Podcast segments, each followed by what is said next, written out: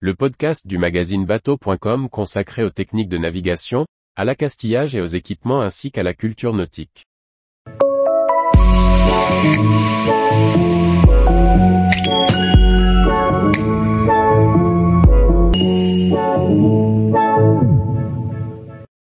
Fleur de Lampol, une gabarre qui a fait rêver une génération de téléspectateurs. Par Anne-Sophie Ponson. Le patrimoine maritime français est riche de bateaux emblématiques, aux vitres trépidantes. Fleur de Lampol, une belle gabarre bretonne, fait ainsi vivre et redécouvrir sans cesse l'histoire passionnante de nos anciens voiliers. Portrait de ce bateau hors du commun, aux multiples vies, entre transport de sable et voyage au long cours. Les vieux gréments nous font rêver lorsqu'on les voit évoluer sur les eaux de nos littoraux. Chargés d'histoire, ils nous racontent des vies d'autrefois, tout en inventant, aujourd'hui encore, de belles pages d'aventure. Fleur de Lampol fait partie de ceux-là, qui naviguent toujours pour notre plaisir à tous. Fleur de Lampol est une gabarre construite à Camaret, dans le Finistère, par le chantier Kérodren. Mise à l'eau en 1948, elle est destinée à extraire et transporter du sable des abers bretons pour la reconstruction des villes comme Brest, ravagées par la Seconde Guerre mondiale. Elle tient d'ailleurs son nom de la ville de Lampol-Plouarzel, située près de l'Aber-Île-Dut où vivait son premier capitaine. La fleur pouvait charger jusqu'à 100 tonnes de sable dans sa cale. À marée descendante, elle venait s'échouer sur des bancs de sable. Puis, lorsque la marée était basse, elle chargeait le sable, grâce à un godet placé en bout de baume, directement dans sa cale depuis une ouverture pratiquée sur le pont. Quelques années plus tard, supplantée par le développement des cargos à moteur, la fleur doit changer de carrière.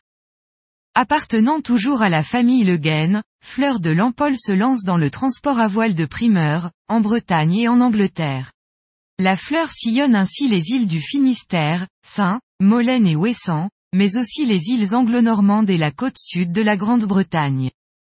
Lorsque les deux derniers frères Le Guen partent à la retraite en 1975, le voilier est vendu et retourne à sa première profession de sablier pendant quelques années, avant d'être échoué dans une vasière au fond d'un aber et laissé à l'abandon. Récupéré par une association, la fleur est remise en état pour devenir une bibliothèque itinérante. Avec un fonds de plus de 15 000 livres, le voilier parcourt tout le littoral de la presqu'île de Noirmoutier jusqu'en Normandie, afin d'offrir ses services de prêt de livres. À la fin des années 80, le bateau est classé monument historique. Il est repris par une autre association pour une nouvelle vie. Reconverti en bateau de croisière, la Fleur devient un bateau-école dans les années 90. Elle embarque des enfants pour des voyages autour du monde. Dix années d'aventure et de découverte donnent lieu à des séries de reportages et de livres. La Fleur connaît la gloire, faisant rêver de nombreux enfants devant leurs écrans de télévision. Au début des années 2000, c'est la fondation Nicolas Hulot qui rachète le voilier. Il devient navire océanographique. La fondation restaure entièrement le bateau. Pour cela, le bois de chêne centenaire de Versailles, tombé pendant la tempête de 1999, est utilisé pour renouveler près de 70% de la structure de la fleur.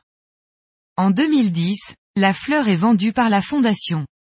Rachetée par le chantier naval Bernard qui l'avait restaurée, elle entreprend encore une fois une nouvelle carrière. De Saint-Val-à-Hougue en Normandie, elle s'élance pour des croisières allant jusqu'en Norvège. Puis, en 2021, elle est rachetée par son capitaine avec un associé. Leur objectif, continuer à faire naviguer Fleur de Lampol, joyau de notre patrimoine maritime et de faire rêver ses passagers à travers des aventures maritimes dans le cadre d'un tourisme plus durable. À quai ou en navigation, on peut embarquer à bord de la fleur. Longue vie à la fleur. Tous les jours, retrouvez l'actualité nautique sur le site bateau.com. Et n'oubliez pas de laisser 5 étoiles sur votre logiciel de podcast.